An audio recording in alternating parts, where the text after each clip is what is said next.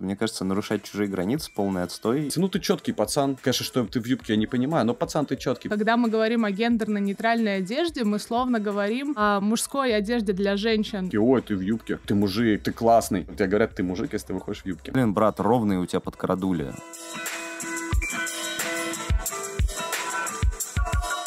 Привет, это «Нечего носить» — подкаст об осознанности и экологичной моде. С вами Вика Греховодова из команды фонда «Второе дыхание». И хоть 23 февраля принято считать Днем защитника Отечества, сейчас это уже в основном воспринимается почему-то мужским днем, как 8 марта исключительно женским.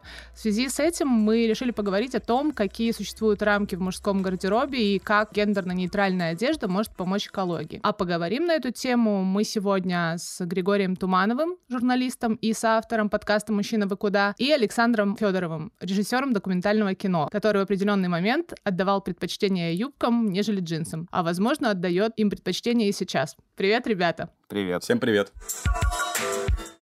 Гендерно-нейтральный гардероб подразумевает гардероб унисекс, и девушки и мужчины могут пользоваться им наравне, обмениваться этой одеждой и минимизировать покупки. Можно я сразу ворвусь э, в тему и спрошу вас о том, как вы относитесь к классификации одежды на женскую и мужскую? Да, наверное, никак. Ну, чем дальше, кажется, тем больше условность, которая связана, кажется, с размерами преимущественно. Но вообще, наверное, тому есть э, куча экономических причин, ну, типа, невыгодно выпускать кроссовки этой модели 43-го, потому что меньше мужчин купят или что-то еще. Но вообще это, в принципе, такая же условность, как 23 февраля и 8 марта, если честно. Я, я например, считаю, что у одежды нет пола, и надо стремиться к гендерно-нейтральной одежде, потому что будет здорово, если масс-маркет, например, поддержит эту тенденцию. Кажется, что маркетинг, наоборот, работает в другую сторону и говорит, что есть э, конкретная одежда для женщин, а отдельная для мужчин. И как будто не может быть одежда унисекс. Ну, мне кажется, любая одежда может стать унисекс, э, зависит от того, как ты ее стилизуешь. Ну, то есть, если она тебе, когда ты мужчина, подходит по размеру, потому что, ну, я не знаю, мы там с женой меняемся одеждой периодически, понятно, что, ну, не могу влезть в ее блузку какую-нибудь классную, потому что просто я по-другому физически устроен. Но вообще, ну да, да, да, от этого, кажется, стоит отказываться. Чем скорее, тем лучше. Другой вопрос, что в маркетинге есть очень много всяких лукавых историй про то, что мы теперь такие осознанные, мы теперь такие за все новоэтичное. Но на самом деле это полное фуфло, потому что это немножко, наверное, про другое. Ну, типа, есть, не знаю, марка Victoria's Secret э, после массы скандалов, да, которые там с ними были связаны. Сегодня они же говорят, что они все такие бодипозитивные за разнообразие и прочее но у них э, все равно лицо рекламной кампании Хайли Бибер. И, в принципе, у нас все топ-модели преимущественно по-прежнему конвенционально красивые девушки, так что к черту маркетинг. Саш, а коробит ли тебя разделение одежды на мужскую или женскую? Протестуешь ли ты против этого? Как вообще относишься? Не, я не протестую. Но я отношусь к этому как к тому, что сложилось уже в обществе. И скорее мне важно не протестовать, а понять, как мы вообще до этого дошли. Дошли благодаря маркетингу, благодаря тому, что придумали разделять цвета на мужские и женские. Проблема того, что ты откажешься от мужской и женской одежды и перейдешь к одежде унисекс, проблему это, в общем-то, не решит. Маркетинг, он начнет действовать в другую сторону. Ну, допустим, в какой-то момент будет статус-кво и станет модно, ну, всем носить одну одежду. Но маркетингу нужны продажи, деньги. Им не нужно, чтобы все носили одну, или не нужно, чтобы носили все разные, им просто нужны продажи. Вот. И на маркетинг это, мне кажется, никак не повлияет. Будет что-то еще. И самое главное, мне кажется, что мы боремся, чтобы мы себя чувствовали хорошо и каким-то образом уживались с маркетингом. Вот, чтобы мы не чувствовали, что мы можем что-то одеть и что-то не, не одеть, или мы не чувствовали, что мы жирные уроды. Ну, и даже я хожу и чувствую, типа, блин, а остальные такие другие, я вот такой. Мне теперь помолодеть хочется. Знаешь, оно действует. Вроде уверен в себе, но вроде у тебя действует. Ну, это главная проблема такая маркетинга именно внутренняя. Что ты смотришь там Инстаграм-ленту, и тебе кажется, блин, вот тут они успешнее, вот тут они больше доделали, вот тут они красивее, вот тут они больше путешествуют. Но ты понимаешь, что как бы, что Инстаграм тебе что-то рекламирует, mm-hmm. и что, ну, и образ жизни этих людей, тебе что, и люди даже неосознанно что-то рекламируют, или осознанно что-то рекламируют. Ты, ты такой думаешь, когда же это все перестанет уже меня окружать, и я смогу жить свободно. Вот ради этого, как бы, уравнять одежду круто. Но ты все равно считаешь, что даже если, например, большинство будет иметь унисекс-гардероб, маркетологи просто переобуются и найдут стратегии, чтобы нам все равно продавать больше одежды? Ну, по-хорошему, это их работа так делать. То есть не хочу их защищать, но у них такая задача, и они идут на работу с целью сделать именно так. Почему я топлю за гендерно-нейтральную одежду? Потому что она может быть более устойчива, то есть более экологична. Например, когда дело доходит до одежды, которая нам больше не нужна, там э, небольшое пространство вариантов, что мы можем с ней сделать. Мы можем отдать другу, продать на Авито каких-нибудь других продажных платформах, в смысле платформах, на которых да, продается одежда, бывшая в использовании, или там сдать в благотворительный фонд, как, например, наш. Но ведь можно еще обменяться одеждой с другом, и тогда, если твой друг другого пола, сейчас в текущих реалиях ты не можешь это сделать, например, я не могу тебе отдать э, узкий топ какой-то свой. Ты не можешь, да. А, да. А я могу тебе много чего отдать. Вот. И получается, что когда мы говорим о гендерно-нейтральной одежде, мы словно говорим о мужской одежде для женщин, но мы не, не рассматриваем этот поинт с точки зрения того, что бойфренд будет брать э, одежду в гардеробе у своей девушки. И, блин, это грустно, потому что если бы вся одежда стала гендерно-нейтральной, то нужно было бы по факту производить меньше одежды, и это могло бы там в лучшем мире, э, в лучшей версии нашего мира сэкономить ресурсы планеты. Но я согласна, наверное, отчасти с э, Сашиным поинтом. Производство бы вряд ли могло mm-hmm. сильно сократиться, потому что нашлась бы другая стратегия для продаж этой одежды. Ты говорила, что чаще мужская одежда переходит к женщинам, чем женская к мужским. И я помню, ты мне в вопросах это присылала. Я подумал, что действительно интересный поинт. А сейчас мужчины, в принципе, у них размеры больше, чем у женщин. Довольно сложно надеть женскую, потому что она не будет удобная. Потому что еще, конечно, ты не оденешь цветастую блузку, как мужчина, но она еще будет неудобная. А мужская одежда, она супер оверсайз будет на женщинах. А, в принципе, вот я видел людей, которые носят рубашку, в которой я тут сейчас перед вами выступаю, девушек очень маленьких. Выглядит очень красиво. Штука в том, что, правда, мы, говоря о гендерно-нейтральной одежде, таким образом возьмем мы в какой-то момент, ну, то есть опять все в женщин упирается. Типа, надо женщинам делать одежду тоже оверсайзную, чтобы, значит, на мужчину налезло в случае обмена. Изменить размерную сетку да. женской одежды. И мы немножко женщин, получается, тоже ограничиваем в их стиле, вероятно. То есть опять за нас, за то, чтобы мы экологично жили, отдуваются женщины. Типа, дорогая, купи себе, пожалуйста, большой пиджак, чтобы потом я его доносил за тебя. Просто да, давайте договоримся, что на старте мы покупаем вещи большого размера. У тебя, дорогая, не будет приталенных, или ты можешь из оверсайза сделать приталенную вещь с помощью ремня и как-нибудь по-другому еще ее обыграть. Это, кстати, интересно. Ну, с чего ты должна за меня отдуваться в этом вопросе? Другой вопрос. Кстати, сейчас в российском ТикТоке можно заметить парней в юбках, они даже смело выходят на улицу в таком виде, кто-то ходит в школу. Вот мне интересно узнать, откуда это пошло изначально и что это за культура такая. Не знаю, мне кажется, что просто это очень цикличная история про то, что молодежь всегда чуть раскрепощеннее с точки зрения внешнего вида, чем предыдущее поколение. Ну и, в принципе, если посмотреть на всех кумиров там нынешнего ТикТока, они все очень феминные. Или посмотреть на, не знаю, чуваков из группы BTS, чья фанбаза находится в той же же возрастной категории, что и, собственно, основные пользователи ТикТока, они тоже ужасно феминные, такие агендерные практически. Другой вопрос, что тут нет ничего на самом деле нового, там вспомним Дэвида нашего Боуи великого, который со своим стилем и со своей гендерной принадлежностью вытворял какие-то удивительные вещи.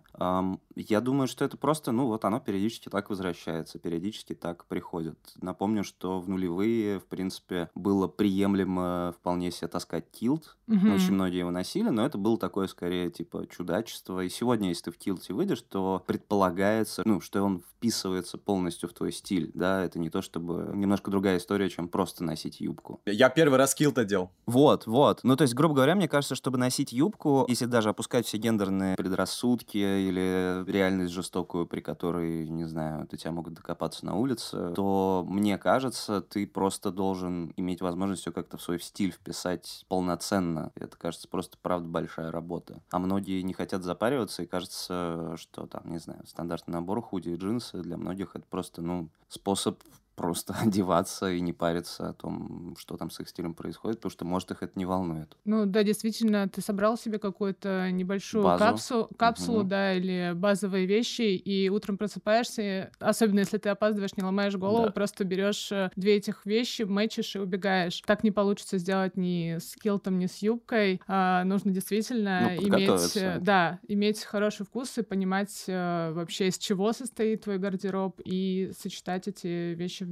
Ну и много лишних денег. То есть, грубо говоря, да, пиджак в тигра я бы вряд ли себе купил как первую часть своего базового гардероба, потому что когда ты покупаешь такую вещь, она у тебя может висеть бесконечно на вешалке, потому что она очень требовательная.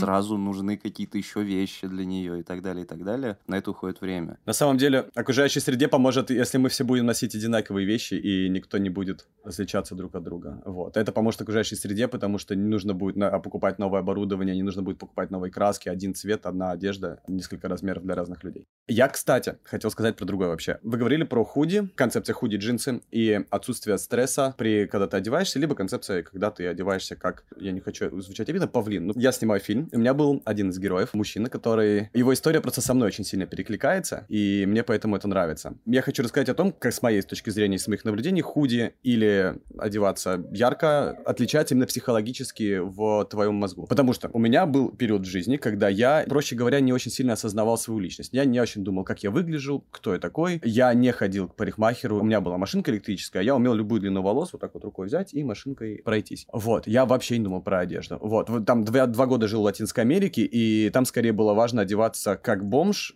чтобы тебя не грабили лишний раз, потому что ну, не хочется. Я поэтому у меня были треники такие грязные, порванные, футболка грязная, я уже 100 миллионов раз ее стирал. В какой-то момент у меня произошло перемена резкая. Я расстался с девушкой, с Леной, с которой мы очень много что снимали, и как-то остался сам по себе в этом мире. Мне кажется, какую-то социальную функцию она до этого выполняла, и тут она ее перестала выполнять. И что-то произошло. А, плюс меня затащили пересадить волосы. Я никогда не думал, то есть я начинал лысеть, и меня позвали друзья по блогерской истории пересадить волосы бесплатно в Турцию. Пересадил волосы, и что-то изменилось, и я начал по-другому одеваться. И я ре- реально понял, это требует времени одеваться. Если у тебя висит а, леопардовая шуба, тебе ее как бы страшно одеть, потому что к ней действительно высокие требования, ты должен вот, чтобы все подходило. А и это стресс, это реально просто стресс, и проще всего это так назвать. То есть есть вот эти визионеры, когда визионеры Силиконовой долины, люди, которые работают без остановки, у них есть, мне кажется, оправдание, они настолько кайфуют от своей работы, они настолько безумны в некотором роде, что я бы им дал скидку на то, что они могут одеваться, ну, как Стив Джобс, собственно. Просто и без лишнего стресса. Но если ты обнаруживаешь себя в жизни загнанный в какую-то петлю, где ты вот 100% своей энергии тратишь на работу, и что-то происходит тебе, и ты, например, начинаешь одеваться красиво, это очень круто меняет жизнь а, в лучшую сторону, ты прям осознаешь себя. Это как, грубо говоря, почитать с утра книжечку один час. То есть каждый ли может позволить себе просто выйти, сесть, открыть книгу и утром ее час читать,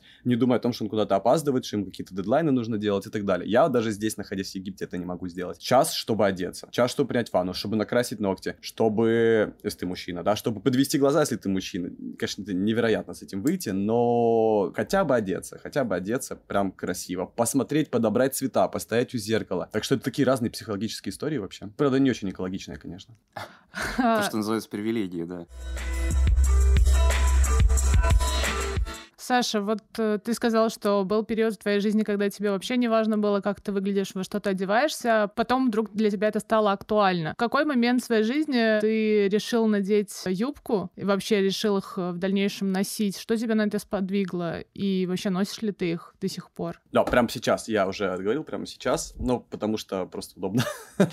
До- Дома в ней постоянно просто хожу. Я первый раз одел вот килт, Кажется, я был в школе. Но это было, это было нечто из раздела смелости. Как бы, наверное, мужественности, смелости выйти в чем-то на улицу и попытаться дойти из одной точки в другую. Это было в электростале. Ну, есть история про то, что тебе могут ввалить, если кто-то видит, что ты в юбке. Такого, конечно, все меньше происходит. И на самом деле шансы не такие большие, потому что если к тебе кто-то пристал, то в России, вот я как-то всегда придерживаюсь этой мысли, всегда можно договориться. Всегда можно объяснить, все четко разложить. И со всеми героями, с которыми я потом, когда снимал фильм уже, у меня были целая серия интервью с мужчинами в юбках. Каждый раз, когда спрашивают, кто кому вваливал, когда они были в юбке, всегда была история, что кто-то приставал, как бы кто-то удивлялся, мягко говоря, и спрашивал. Нас русский человек особо не, когда удивляется, не стесняется в вопросах. Такой, что ты так оделся? И они ему отвечали, и он, и все заканчивается в конце. Ну, ты четкий пацан. Конечно, что ты в юбке, я не понимаю, но пацан ты четкий, поэтому все хорошо между нами. А, вот, ну, я тоже, я вышел в килте, и мне нужно было пройти два квартала в электростале, километра, а не знаю, два километра, наверное. 20 минут где-то. Ко мне пристал написало человек пять по пути. Много, но все с интересом, конечно. Я в школе был, я был не очень разговорчивым, и встречи и неожиданные разговоры на улицах были стрессом, но при этом хотелось показать какую-то свою смелость. Мне нравилась сама концепция, ну, мне Ирландия нравилась еще тоже. Я не помню, была ирландская или шотландская юбка. И оказывается, людям реально интересно. Ты общаешься с ними, они такие, ой, ты в юбке. И кто такой, ты мужик, кто такой, ты классный. Прикольно, тебе говорят, ты мужик, если ты выходишь в юбке. И это был прям незабываемый, незабываемый день, незабываемый момент, такой чувствуется прям уверенность в себе. То есть, может быть, я делал это просто для вида, но я, конечно, подсознательно чувствую, что это все-таки было как бы желание что-то сказать или желание что-то показать, или желание проявить свою мужественность, не знаю, может пройти какую-то легкую инициацию, просто один из этапов, что ты вот я это могу, я это могу, я вот здесь свободен, я вот здесь свободен, я вот здесь могу так манипулировать обществом. А вот. И я думаю, что сейчас очень многие из молодых ребят, которые выходят на улицу, если их напрямую спросить, это протест или нет, то никто не скажет, что это протест.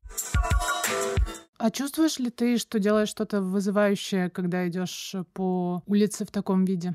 Вот сейчас я ношу берманские юбки, и они за такой кусок ткани, просто сшитый кусок ткани в Индии, в Мьянме, в Таиланде, в Малайзии носят. Вот, у меня потрясающая история, как а, я впервые ее одел вообще в Мьянме. Меня забрали ночью наряд полиции, когда я пытался в Мьянме нелегально переночевать в монастыре. Там просто запрещено у местных оставаться. И там настоятель монастыря мне выдал эту юбку, потому что был ужасно грязный. Он такой, вот возьми, одень, и не носи свои грязные штаны. И потом я начал выходить. Там просто это нормально. Что я хочу сказать, что в Мьянме дядьки ходят в пиджаках и в этих лонжи, в юбках юбках на работу. И они не, со, не выглядят как женские. То есть она выглядит очень, э, очень стройно, но многие люди могут перепутать ее со штанами, если честно. Она как-то так э, завязывается, что немного похоже со стороны. Плюс особенно, если она такого темных оттенков, оно не сразу бросается в глаза. И мне, если честно, вот сейчас, я в Москве ходил в ней летом, и мне очень нравится, как она выглядит. Мне безумно просто нравится, как она выглядит. Мне обычно, вот если бы я надел маленькую коротенькую юбочку, э, такое, мне не нравится. Все-таки для меня это, ну, как бы не мой стиль. Во мне есть немного такого от классической маскулинности. Вот, я хочу, чтобы это было. Просто эта юбка как будто классическую маскулинность дополняет, как будто она вообще не женская для меня. Кстати, я думаю, что если кто-то будет одеваться очень вульгарно, типа, например, в юбке такой вульгарный, ну, прям вот. Я думаю, может, даже подходить не будет, потому что они будут примерно понимать, что он имел в виду. А тут как бы парень вроде просто одет, вроде, знаешь, людям действительно нравится, поэтому они подходят. Гриш, а ты мог бы пойти на такой эксперимент, вот даже не носить, например, постоянно, угу. а пойти куда-то или, возможно, ты уже ходил? А, по-моему, нет, просто потому что это кажется, ну, вообще не часть моего стиля, и как-то я его лучше себе представляю там с годами. Это большой плюс, кстати, жизни после 30, когда ты лучше про себя понимаешь все, и что тебе нравится носить, что тебе не нравится. Я думаю, что в порядке эксперимента не было бы проблем с этим. Ну, ок, вот у меня есть, кстати, леопардовая шуба, нормально в ней гоняю. И, Она очень клевая. И получаю, наоборот, комплименты. Кстати, из искусственного меха, который еще нежнее, по-моему, любого настоящего. Короче, не знаю, если бы она хоть каким-то образом вписывалась в мой гардероб, если бы я встретил ту юбку, от которой мой, значит, скроллящий фарфетч палец остановится и такой заказать, значит, экспресс-доставкой, то, ну, и нормально бы я в ней гонял. Мне кажется, что это, в принципе, не про какие-то стейтменты, моменты, собственный стиль, это про дальнейшую гармонию с самим собой, про самовыражение и, грубо говоря, если в эту гармонию вписывается юбка, то и супер. Говоря про людей, действительно, которые подходят на улицу, очень Саша метко заметил, что чаще, окей, Понятно, что мы, опять же, сейчас коснемся привилегий, в рамках которых ты можешь существовать в своем пузыре, ты можешь существовать в комфортных местах, как житель мегаполиса, а в некомфортных не существовать. В принципе, люди, которые, да, подходят, чаще всего подходят с интересом, потому что я не помню, как шел в леопардовых ботинках, мне там подошел. Опять же, это же тоже про мои стереотипы. Подошел человек, которого формально называют гопником, ну, mm-hmm. потому что он в тренировочном костюме и соответствующей лексикой. Попросил закурить, а потом сказал, блин, брат, ровные у тебя подкрадули я такой, окей, ну, то есть это его способ сделать мне комплимент, окей. Я думаю, что у людей просто скорее даже возникает не агрессия, а какая-то, ну, там, небольшая идиосинкразия. Они, типа, теряются и такие, что это такое? Хотя году в 2000 седьмом или восьмом я помню, что в районе метро Выхина мы с моим товарищем и соведущим Вячеславом за узкие джинсы чуть просто не отхватили буквально. В этом-то тоже беспокойство, что ты будто не можешь носить то, что тебе комфортно, mm. потому что есть определенное напряжение, и ты понимаешь, что, вероятно, кому-то тебе нужно будет объяснять, почему ты так одет. Ну, знаешь, я об этом тоже думал. Мне кажется, что всегда это проблема того, кого это напрягло, и как бы если его мир и границы устроены таким образом, что присутствие рядом, не знаю, накрашенного парня не дает ему возможность наслаждаться своим кофе на веранде. Пусть сам идет лечиться, пусть сам идет с собой разбираться. А еще, э, скажем, если брать вот эту токсично-маскулинную историю, думая о том, что у каждого в кармане револьвер, как на Диком Западе, великий уравнитель. Поэтому, как бы, пока ты ведешь себя прилично, человек напротив ведет себя прилично. И это, кажется, отчасти хороший поинт. Ну, то есть, если ты по-другому не понимаешь, ну, живи вот, вот с таким сознанием, что этот парень в юбке, возможно, КМС по, не знаю, всем видам спорта на свете,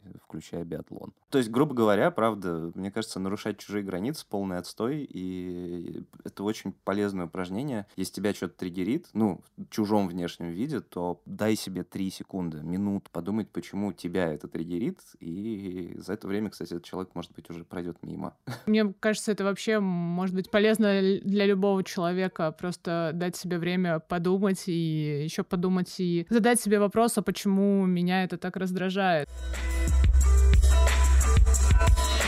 Кстати, вот некоторые люди, увидев мужчин, например, на просторах интернета в том же ТикТоке, они часто высказываются подобным образом, что типа, ну и что это за защитник Отечества такой в юбке? А как им объяснить, что одно вообще другому не противоречит? Или настоящий мужчина это вот я сейчас беру в кавычки, да, тот, который максимально широко расставил ноги в метро, он такой токсичный, консервативный угу. и не следящий за собой, за модой. Блин, черт знает. Это, мне кажется, не имеет под собой какой-то даже логической базы уже. То есть, что эти люди хотят сказать? Они просто, кажется, хотят сказать какую-то гадость от того, что они не понимают, как реагировать. Но это скорее, это же про слабость. Это же, ну, вот все эти люди, которые говорят, что это за защитник Отечества в юбке такой, или там, не знаю, который выглядит как Дань Милохин. Ну, то есть, с ними бесполезно спорить про защиту Отечества, в чем она заключается, какой мужчина, такой, секой, разэдакий. Ну, это их способ говорить этими идиотскими заученными фразами. Саша, ты ты стал бы объяснять что-то людям, которые, например, под твоей фотографией написали бы такой комментарий? Или прокомментировали так какой-нибудь э, кейс, который тебе очень близок, например, вот ты снимал, да, героев, и там кто-то бы прокомментировал таким образом картину, которую ты делал? Я, как человек с блогом в Инстаграме, могу сказать, что самый способ хороший сохранить свое ментальное здоровье — не лезть в комментарии. У меня была история. Я делал рекламу спортмарафону. Ну, я занимаюсь альпинизмом, скалазанием. И, короче, я подошел к спортмарафону, я собирался сюда ехать в Дахаб и в Турцию на скалы, как бы поживешь палаткой, лазишь каждый день. Я набрал у них кучу снаряги, ну, большую внушительную сумму денег и попросил их, давайте мы интеграции это отобьем, сэкономлю денег, ну и вам сделаем интеграцию. Вот, ну и мы решили сделать, мы приход... я прихожу в магазин, и день, когда мне нужно ее забрать, мы что-то так смотрим по сторонам, что делать, какую интеграцию, я сам не знаю, что набрал у них снаряги, стыдно ужас. И что-то там ребята-продавцы сидят и гыкают, у них обвязка такая скалазная, ну, когда ты э, за что-то страхуешься, на, на пояс одевается, и на ноги. У нее леопардового цвета. Гривил сделал, кстати, обвязки и такие мешочки для магнезии леопардовые такие. Уля-ля. М-м. Эй, это мужской как бы. Мы такие, слушайте, а давайте, короче, сфоткать прям голым в этой в э, обвязке. Мы закроем магазин сейчас. вот. Я закрыли магазин, я, короче, разделся. Все, сторик наснимали, и в Инстаграме я запостил, у меня такие фотки. Я такая нога на ногу, у меня волосатые ноги, это такая обвязка на мне. Вот. И скалазная снаряга. Это розовая веревка, розовая альпинистская веревка. Очень красивая, прям обожаю. И э, интеграция прошла, как бы сказать, успешно, потому что от меня отписалось тысяча человек. И огромное огромный шквал. Ну, я был в восторге, если честно. Там где-то комментариев 800, если не больше. Это один из двух у меня самых легендарных историй, что я делал. Для моего инстаграма небольшого. Но в основном все усываются. И кто-то негативно появляется, и подписчики начинают его уничтожать. И самое лучшее можно сделать, это просто, просто ржать над всеми. Там куча-куча было вот этих, типа, настоящий мужчина так не одевается. Я уже не помню. Я просто, я просто беру и, и, и усываюсь. Я что-то смешное отправляю в ответ. Еще что-то такое. Самое лучшее это просто превратить в юмор. Самое классное, кстати, что если ты начинаешь, ты как-то можешь подколоть человека, который тебе это говорит, как-то красиво, у него это прям очень хорошо приземляет. Вот я не знаю, как, почему так работает. Может, это как-то доминация какая-то в обществе. Но если ты можешь его подколоть, ну, как бы встать на сторону инициативную занять какую-то, он его прям сразу отпускает. Вот. Как только ты начинаешь э, играть по его правилам и входить с ним в спор, доказывать ему, что это не так, это это, и все, это уже не остановить. Но да, мне кажется, Гриш, что ты абсолютно прав. Они говорят не это. Они говорят это просто заученными фразами, но говорят они что-то типа, другое. Мне непонятно. Ну, да, да, ты, если ты начинаешь с ним дальше спорить, окей, хорошо, да, там мужчина, не знаю, в жабо не выглядит как защитник отечества потенциальный. Исходя из этого, видимо, я должен в твоем идеальном мире каждый день ходить в тактических шмотках, видимо. Вот вот этих в разгрузке, значит, и так далее. И вот такие мужчины меня, кстати говоря, пугают гораздо больше, которые, ну, там, в мирное время лазят дико на милитаре таком прям стиле. Не в смысле стилизуют камуфляж, а такие прям буквально в военной форме. Ну, скорее на них я буду смотреть, ну, типа, как на толкини альпинистов примерно. Ну, то есть вот они тоже какие-то косплееры, как бы. Возможно, больше, чем там я, не знаю, с желанием, а, типа, о, блин, рубашка, как у Джаггера там, и так далее. Ну, то есть, ради бога, но просто, чуваки, если защитник Отечества выглядит чуть иначе, да, на войне, наверное, в юбке неудобно. Даже когда ты говорил о юбках, и когда я у тебя о них спрашивала, вообще, где ты купил, кстати, тот первый килт, в котором ты еще в школу ходил, и вообще, где ты сейчас покупаешь э, юбки? Это вопрос э, скорее из разряда, насколько тебе окей был бы приобретать их э, в секонде там или на вторичном рынке, ну, знаешь, винтажные распродажи, гараж-сейлы и так далее. Да, было бы очень комфортно, если бы я на них ходил. Первая юбка мне действительно привезли из Шотландии или из Ирландии, потому что действительно, мне кажется, из Шотландии. Они здесь куплено. Мне привезли, подарили, и я такой, вау. Стал, у меня был друг, который сгонял, сделал это. Вот, и я безумно благодарен ему был. Собственно, поэтому я в ней ходил. Но тоже было такое немного маскарадное больше, ну, отношение, чем ежедневности там не было никакой. Потом вот в Мьянме история, где мне в монастыре этот монах дал мою первую юбку, которая так со мной осталась после того, как меня забрали полиция. И я попросил, вот с Леной мы когда жили, она ездила в Мьянму, я попросил из запас юбок, как сказать, многолетний запас юбок оттуда привезти. И она прям сидела магазине, присылала мне фотографии. Там размер не нужно выбирать, потому что это все сшитый вокруг кусок ткани. То есть ты как бы его на себя так запахиваешь, что он под любой размер запахивается. Нужно только фасон и материал. Есть синтетические, есть хлопковые. Есть как бы смесь хлопка и синтетики. Вот. Они есть классные парадные. Такими с э, серебряными золотыми полосами. А, как мне кажется, выглядит очень круто, чтобы выйти на какое-то мероприятие. Вот. И сейчас, в которой я, это фиолетово-черная, мне кажется, прекрасно. С рубашкой, самая классная с футболкой оверсайз. Просто башню выносит. Прям она, она такая... Я, правда скажу, это секси. Ты секси как мужчина. Если я так одеваюсь, если я подвожу глаза тенями, это просто... Ну, я сам кайфую, и остальные кайфуют. Это главное. Это прекрасно. А, вот. Ну, короче, фишка в чем? У меня годовой запас юбок, и я не, не годовой, а многолетний. И пока они еще все со мной, я с ними очень аккуратно, так только по дням, потому что я не могу в Москве нигде такое купить. Это все бирманская история, из Бирмы хрен довезешь. Если бы в секондах было что-то, что вот прям реально зайдет, было бы круто. Вот. Просто я пока недоволен современными дизайнерскими юбками. Они еще немного эпатажные бывают, прям такие... М- ну, короче, мне хочется что-то строгое. Я не знаю, может, стоит попробовать эпатажное, может, я боюсь сам, может, су. Вот. Но что-то вот у меня не получается. Наверное, интересно было бы. Наверное, нужно по секондам, правда, походить. Очень в последнее время прям классные вещи нахожу. Спасибо большое, Саш. И как бы подходя к концу, резюмируя, хотела еще у вас уточнить. Гриш, Саш, допускаете ли вы вообще мысль э, о том, что в России будущего парни и девушки будут внешне самовыражаться как пожелают, и вместо хейта они ощутят поддержку? Ну, я думаю, что у них уже это получается. Я просто даже сравниваю со своим подростковым возрастом, поскольку мне, возможно, спокойнее что-то носить, потому что меня взрастил панк-рок, как бы изначально, части которого было а, выглядеть как-то иначе и так далее. Хотя это тоже вид конформизма. Ну, то есть, грубо говоря, когда ты максимально яркой одеждой пытаешься подчеркнуть свою инаковость. Ну, нормальная, нормальная тоже история. Мне кажется, сегодня уже проще. Я думаю, чем дальше, тем еще проще будет им так жить. Я вдруг поймался на том, что минимизировать в своей жизни, скажем так, масс-маркет в хорошем смысле, правда, или следить за его какими-то скорее более капсульными какими-то штуками, ну, типа там, не знаю, какой-нибудь там спецколлекция, Зары какая-нибудь и так далее, которая тебе прослужит дольше, которая не является для тебя одноразовой одеждой, потому что, скажем так, во многом масс-маркет чем плох, э, тем, что он э, очень недолговечен, к сожалению. И я за последнее время, ну, то есть, наверное, опять же, это немножко про тоже привилегии, но, с другой стороны, а я честным трудом к этому пришел, я понял, что лучше я буду покупать меньше вещей реже, продаже, но тех марок, о которых я правда мечтал, или которые давно любил и так далее. И, конечно, прекрасная вещь — это ресейл, который позволяет тебе собирать базовый гардероб за вполне приемлемые деньги, в том числе практически идентичные масс-маркету, без каких-то даже специальных походов куда-то и так далее, как раз из марок. И дело не в, не в тяге к брендам, а в том смысле, что ну, они в среднем сделаны лучше и в среднем живут, в твоей, существуют в твоей жизни гораздо дольше. То есть там у меня есть какие-то вещи, которым там очень много лет, э, я их с большим удовольствием таскаю. У моей жены, например, там тоже какие-то вещи, которым там лет 15 какой-нибудь. Они еще и растут в цене со временем, кстати говоря. Это то, что вы можете дальше, не знаю, продать кому-то, вы можете вот как дополнительно монетизировать или вообще передать кому-то. Гриша, то, что сказал, я абсолютно согласен и абсолютно поддерживаю. И вот надеюсь, что Россия будущего будет состоять не из быстрой моды. Вот. А про секонды прям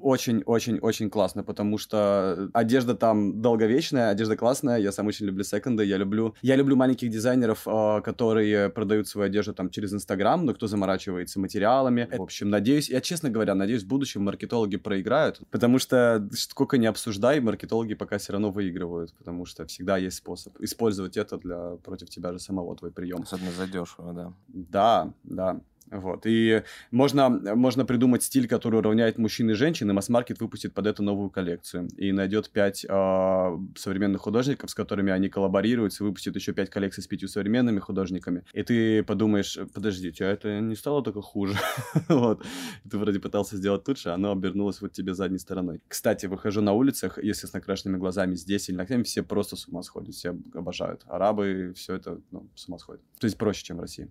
Да, но на самом деле я очень надеюсь, что будет какая-то атмосфера принятия. И вообще хороший повод про- подумать про то, как сделать так, чтобы тебе на улице было проще. Это, наверное, не только про внешний вид, про мужчин и женщин, это, наверное, про отношения в обществе вообще, про иерархию. И... Да. Но классно, классно, что мы рабо- все работают над этим. То, что вы делаете подкаст, это помогает этому. То, что есть соцсети, то, что есть Гриша, то, что у него есть подкаст. И Жабо. И вот, это все. Вот, да, да, да, да, да. Это такая битва за какую-то правую идею. Вот это мне очень нравится.